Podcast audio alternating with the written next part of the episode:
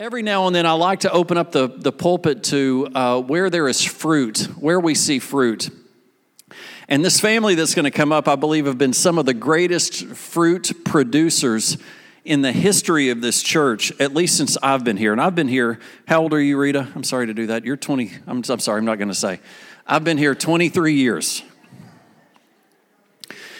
And this family has continued to sow into this church to produce solid Christians, to produce people um, that love the Lord, and they, they do it week in and week out without fail. Um, this family has served on our deacon board for two full terms. That's six years each, 12 years um, of serving you and serving this body. And uh, Cindy has a message for you this morning about baby Jesus. And I just want to welcome Burton and Cindy Putman. You guys, please give them a big round of applause.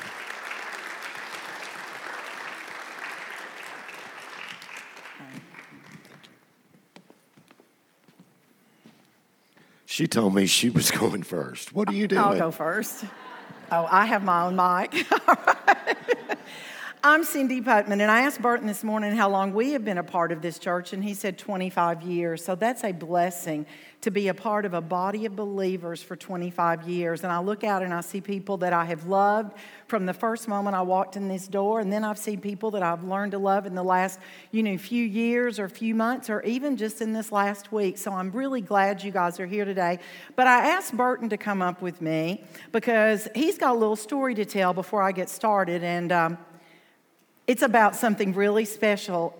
Tomorrow was a big red letter day for the Putman family because tomorrow was the due date of our first grandchild. So this year has been inc- incredibly exciting. Um, this past Thursday, Cindy and I celebrated our 32nd wedding anniversary, and we had thank you. And we had looked forward all year to this particular anniversary because we knew that our first granddaughter was going to be born maybe on that day or on Christmas Eve or Christmas Day or something else exciting. We didn't know that she decided to come seven weeks early on November the 4th, which has still been a great joy, but it's also been a journey. Um, she came very early uh, on a Monday morning, November the 4th. Uh, we were already in bed asleep. We got to the hospital and uh, she weighed four pounds and six ounces. She was tiny. In our family, we're pretty big when we come into the world, and we stay pretty big pretty much the rest of our lives. So this was kind of, I weighed 10 2, and I was my mother's first. My sister weighed 10 14. Um, we just didn't have much familiarity with tiny babies, but she was tiny, and um, her, you could tell that her face was still going to form, and her ears and her nose, and but she was healthy. Um, she stayed over at Cookeville for ten days, and we got to take take her to. They got to take her home, and uh, she was at home for six days, and she got sick. And we spent the next fourteen days uh, at Vanderbilt, um, touch and go, quite a bit. Uh, she developed an infection, which was really really dangerous for a, a, newborn. But God's healed her, and she's great, and she's about seven and a half pounds, and uh, she'll be seven weeks old tomorrow morning. And tomorrow's when she's due.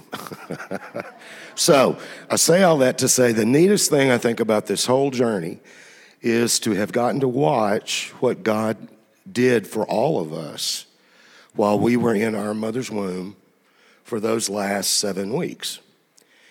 Uh, that's when your face developed. That's when your head was no longer cone shaped and round. And now she's got these big poof, poofy cheeks, and she had none. Uh, I told Cindy yesterday we were changing her diaper, and I said, God bless those fluffy hips. She said, You can't say that forever about her. but she's got, she's got fluffy hips now, but she didn't have those when she was little. And they're going to keep her in probably for the next, you know, three or four weeks um, just to keep her healthy. Uh, but she'll be here. You'll get to meet her. But that's been the neatest thing about it is uh, watching God transform her, just like He does all of us during that last few weeks that we're in our inside our mother.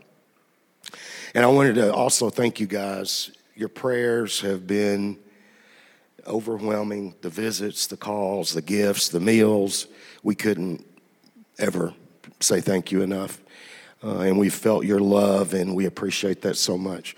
So, anytime she does this, I have to end up up here doing something. So I'm, the mic is going here, No, and I I'm going to go it. sit down. I have one. All right? Is that good? Did I do uh-huh. my part? You did your part, yes. Okay. All right, so to get started, I want you all to know that we all have one thing in common. Everyone sitting in this room, we were all born. All of you all entered this world through a birth canal or a C section, one way or the other. And how many of you, by show of hands, know how much you weighed when you were born? Raise your hand if you know how much you weighed. Raise your hands big. Let me see. Okay, and for the rest of you guys, you guys can just make it up. Did I have anybody in this room that weighed less than four pounds when you were born? Anybody? Where are my five pounders? Got a five pounder. You weighed four. Lindsay weighed four. We've got a five pounder. Where? Some more five pounders. Where are my six pounders? Oh, Miss Kathy weighed five. Okay. Here's our six pounders. All right. Where's our seven pounders? Okay, well, Elizabeth weighed seven pounds. Where's our eight pounders? Oh, we got some eight pounders. Any nine pounders in the house? All right. You would be a Whitaker Putman baby because though we have those big nine pounders. Any 10 pounders? Burton was the 10 pounder. And what Burton failed to tell you is his mom probably didn't weigh 100 pounds. And she had these big babies. So you can tell at the Putman household, we have had babies on the brain. We are so smitten by this little granddaughter. We just drive to their house to watch her sleep. I mean, we don't have to hold her, we just sit and stare at her. We watch her breathe. Every time she drools, we're so excited. It's just like she drooled and then she pooped or she passed gas. And we're like, yes, everything is working the way it's supposed to be working. So, what I would like to talk about today is what child is this? What child is this? And look at this beautiful little Jewish baby boy. Isn't that the sweetest face and those little dark eyes and dark hair? Because what we know is in the beginning was the Word, and the Word was with God, and the Word was God. The Bible is the story of God's plan to redeem His people. The Bible is the story of God's plan to redeem every one of us sitting in this room today. It reveals who He is, but as my friend Sarah Nelson would tell me and has taught me, it also reveals who I am in Him. So it reveals who He is, but it reveals who I am in Him. The whole of Scripture tells us the story of Jesus Christ, the ultimate expression of God's love for us. We know that in the beginning was the Word. And we know that in the beginning, when the Word was first spoken, when John refers to Jesus as the Word, he speaks of the Word that was made flesh and came to live among us. In the beginning was God's breath, and God's breath was with God, and God's breath was God. This word, manifested in the person of Jesus Christ, is the fulfillment of the covenant God made with his people, giving them and all who believe the promise of life with him. God's breath became flesh, and he made his dwelling among us. God is not a God of coincidence or chaos, and Jesus was no coincidence. John's words show us that Jesus was with God in the beginning. He is God, one with God, and the life he came to live on this earth was a part of a glorious plan from the very beginning of time. In Isaiah, in the King James Version, it says, For unto us a child is born, unto us a son is given. And the government shall be upon his shoulders, and his name will be called Wonderful Counselor, Mighty God, Everlasting Father, Prince of Peace. And the increase of his government and peace there will be no end upon the throne of David and over his kingdom, to order it and establish it with judgment and justice. And from that time forward, even forever, the zeal of the Lord of hosts will perform this. So we say at Christmas, What child is this? And we know the answer. We know the answer. It's been plainly revealed, and it is almost too wonderful to be true. God Himself has become man in this baby. God Himself has become man in this baby. I look at our baby Ellie, and she's so tiny, and she's so totally dependent on us for everything to put clean clothes on her, to change her diaper, to feed her, to burp her, as Burton says, belch her. I belch the baby. I said, Burton, you do not belch babies, you burp babies. But we're learning, and I watch the excitement on her parents' face, the joy and the excitement, and also the stress and the concern when things did not go according to how all of us had planned. But God had another plan, and God's plans are always better than our plans. So we know that God Himself became a man in that baby to rescue us. The eternal Word has become flesh, and that eternal Word dwells among us. It is clear and certain, and all of us must say it with courage. And it is fitting that at times like this, at Christmas, we marvel and we declare in awe what child really is this? And the Word became flesh and dwelt among us and we have seen his glory, glory as of the only Son from the Father, full of grace and truth. Even though few noticed his birth, Jesus didn't appear without warning. His coming was foretold centuries before he came. He wasn't just the king that we expected. He entered our world through a virgin whose very body was fashioned by the baby she was about to deliver. He entered the world through a virgin whose very body was fashioned by the baby she was about to, to deliver. Jesus did not come as the king we would have thought in splendor, glory, and triumph, but as a helpless babe, sustained and nourished by an exhausted teenage girl. There was a long, cold road to Bethlehem. Mary and Joseph's hardships would have begun more than a week before the birth of their son, when the couple, and historians and Bible scholars say that they think Mary was between 14 and 15 years old, and Joseph anywhere between 17 and 20 years old, had to leave their home in Nazareth in the northern highlands of Galilee to register for a Roman census. It was 90 miles to the city of Joseph's ancestors. They had to go south along the flatlands of the Jordan River, then west over the hills surrounding Jerusalem, and on into Bethlehem the trip was very much uphill and very much downhill. Today, after church, what if I said, Oh, guys, I'm so excited. We're all going to get out in the parking lot and we're going to walk to Knoxville this afternoon wearing exactly what you have on. Let's just walk to Knoxville. I mean, think about it. Everybody's just so excited, you can't wait. Let's just walk to Knoxville. That is, what would y'all say? Oh, you've got to be kidding. That's impossible. That's a long way. I don't have the right shoes for it. I, you know, I, I had something else planned.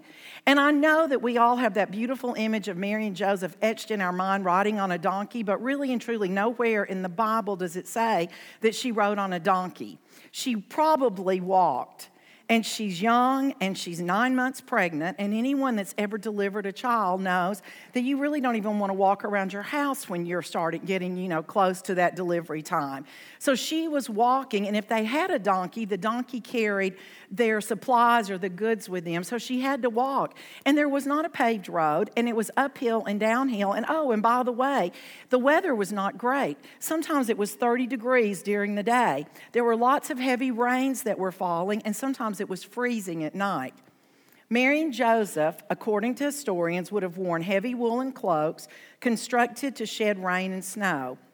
Under their cloaks, long belts belted at the waist, two black socks, and enclosed shoes to protect their feet. In the wineskins, they carried water and they carried a lot of bread. Breakfast would be dried bread, lunch would be oil with bread, and herbs with oil and bread in the evening. Now they're walking, and it's 90 miles, and guess what? Normal walking pace, even with a camel or donkey, is three miles per hour. Some of y'all feel better because we might be able to walk to Knoxville if we could walk three miles per hour. So a traveler could usually walk between 17 and 24 miles each day. Those of you who delivered a child in your last month of pregnancy, did you want to walk between 17 and 24 miles a day? And when they arrived in Bethlehem, there was no place for them to stay.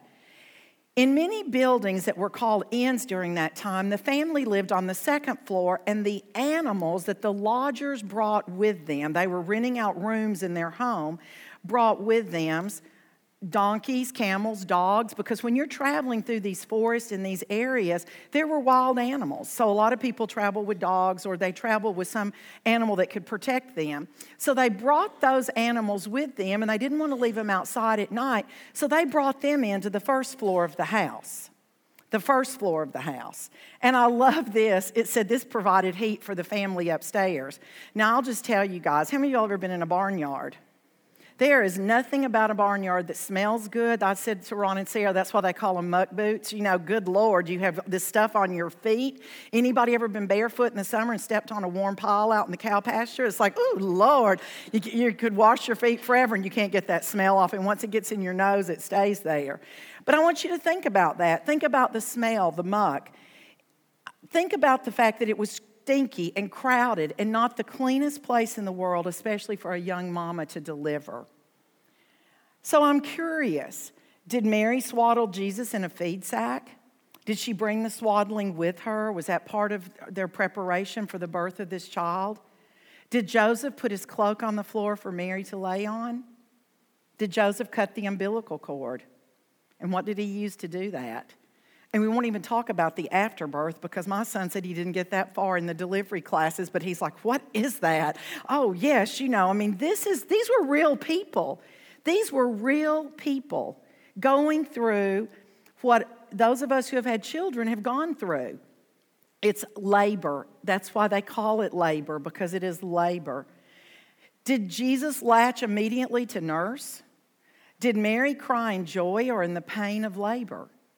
Were these moments the ones that Mary pondered in her heart for a lifetime? But this is what we know Jesus came at just the right time. What did it mean for God to come to us? How far did he have to go to be one of us? What must God's Son have felt like? The infinite became an infant.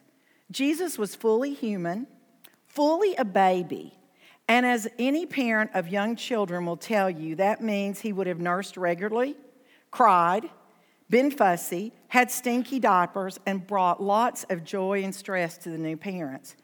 The all knowing one became a babbling baby. As one song put it, the author climbed inside the page. Jesus really was born in Bethlehem over 2,000 years ago, and as the message puts it, God became flesh and blood and moved into the neighborhood. Jesus came to us because we never would have come to him. He, we never could have come to him. Jesus came to us because we would never have come to him. We never could have come to him. But God didn't just come to us, he became one of us Jesus was not only Emmanuel, God with us, he was us. God was made low so he could raise us up to eternal life and infinite joy. And as he sleeps upon the hay, he holds the moon and stars in place. Though born an infant, he remains the sovereign God of endless days. When Jesus became a baby, he lost nothing of his godness. He was truly God and truly man in one person. Even as he slept soundly as a human, he was holding the universe together as God. And he is before all things, and in him all things hold together. It's a source of unending wonder that the God who brought the universe into being clothed himself in our own skin, or more precisely, he added human nature to his deity. God is great, not merely because he is sovereign and exalted above his creation, but because in unspeakable humility, he became a part of us. God took on a human nature so that he might die to destroy our enemies, deliver us from slavery to sin, and give us eternal life with him forever. When Jesus came to rescue us, he did not ride in on a horse, but he came in the arms of those who he came to save. The Word became flesh and dwelt among us, and his name shall be called Wonderful, Counselor, the Mighty God, the Everlasting Father, the true Prince of Peace.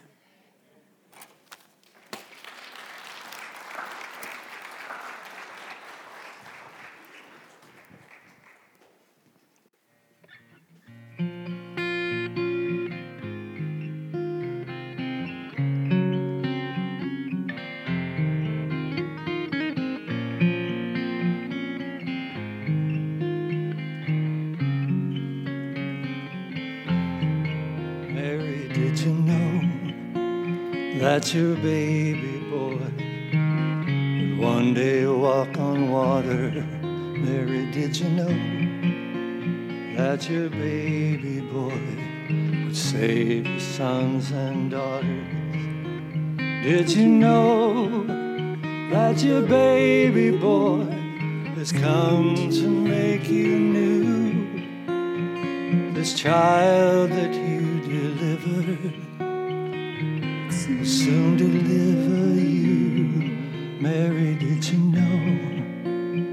that your baby boy would give sight to a blind man? Mary, did you know that your baby boy would calm the storm with his hand? Did you know? that your baby boy has walked where angels trod. When you kiss your little baby, kiss the face of God. Mary, did you know?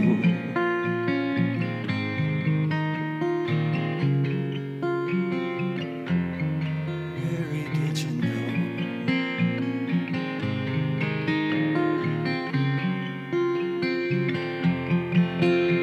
The blind will see, the deaf will hear, and the dead will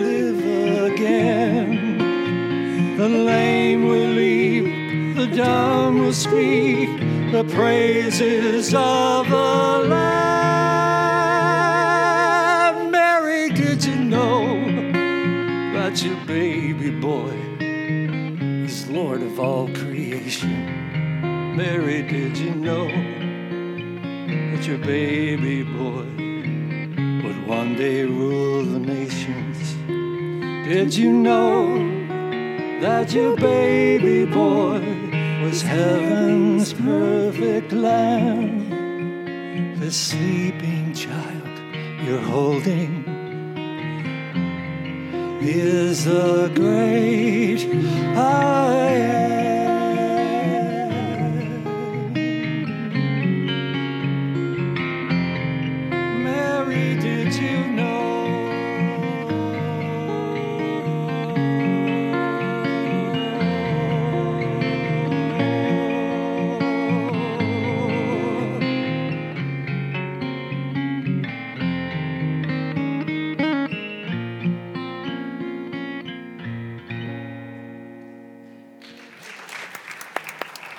Wasn't that awesome? We are so blessed. Amen. We're so blessed in this church with what God has given us. Um, if y'all would just uh, pray with me for just a minute, I'm just going to speak to you for just a second. This baby that came, Jesus, came as a man to be able to relate to you personally. He came to relate to you personally. Father God gave his one and only Son so that whosoever would believe in him would not perish, but have everlasting life. This Christmas time is a, is a time of God giving everything to us. And he gave us the best thing. He gave us his son.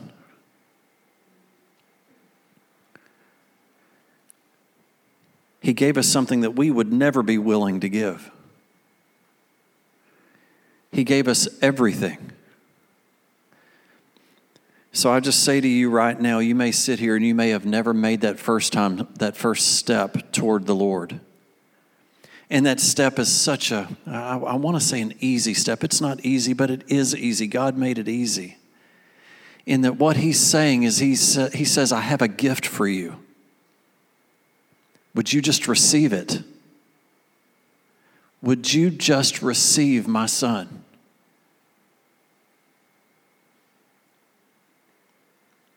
And in you receiving my son, I give you everything.